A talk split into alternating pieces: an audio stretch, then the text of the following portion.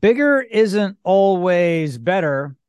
And that's true when it comes to air conditioning systems as well. Now, a lot of us don't really understand how to size an air conditioning system, but you would think the bigger the air conditioning system, the cooler and more comfortable you would be in your home.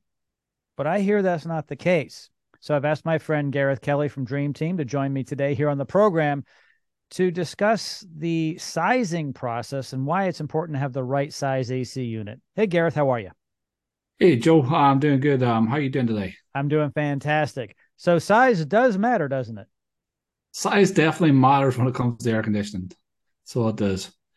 Um, when you oversize an air conditioning unit, you can have a lot of problems, and um, you know there are problems that you, you can't fix. You know, I mean, the only way to fix a you know an oversized AC system is put a smaller AC system in.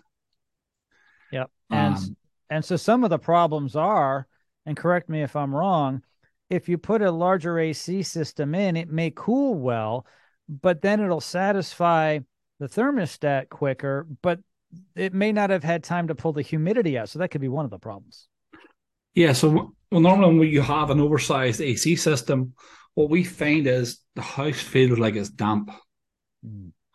You know, or the rooms feel like it's damp. So you're 100% correct that, like, so the, your system's not running for long enough for all the air to move through it and cool it evenly. So you're just dumping cold air, and, and as soon as that switches the thermostat off, some of the other areas where you dump that, you know, it's not getting a chance to pull the humidity out, and um, that can be a huge problem. You know, I mean, for mold and different things in your home, like all types of problems. So, um, and then if it turns off prematurely, sometimes it hasn't even cooled the entire house. It's only cooled part of the house where the thermostat is, and that's satisfied that room, but not the rest of it. So, you know, those are a couple of major problems that you have when you oversize an AC system.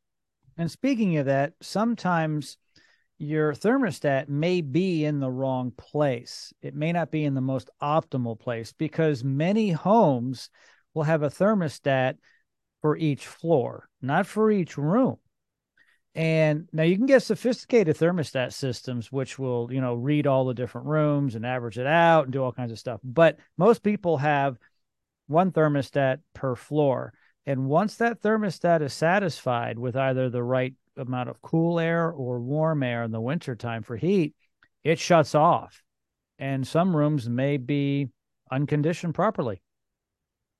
That's correct. Um, and it depends, you know, like also like on the duct work, you know, like how much um, supply and return there is in each room. Some rooms don't have big enough returns to pull that humid air back out again. You know what I mean? So, um, as I say, you can have all types of problems from oversizing an AC system, more so than the heating system. But you know, neither is good, but um, you definitely don't want to oversize your AC too much.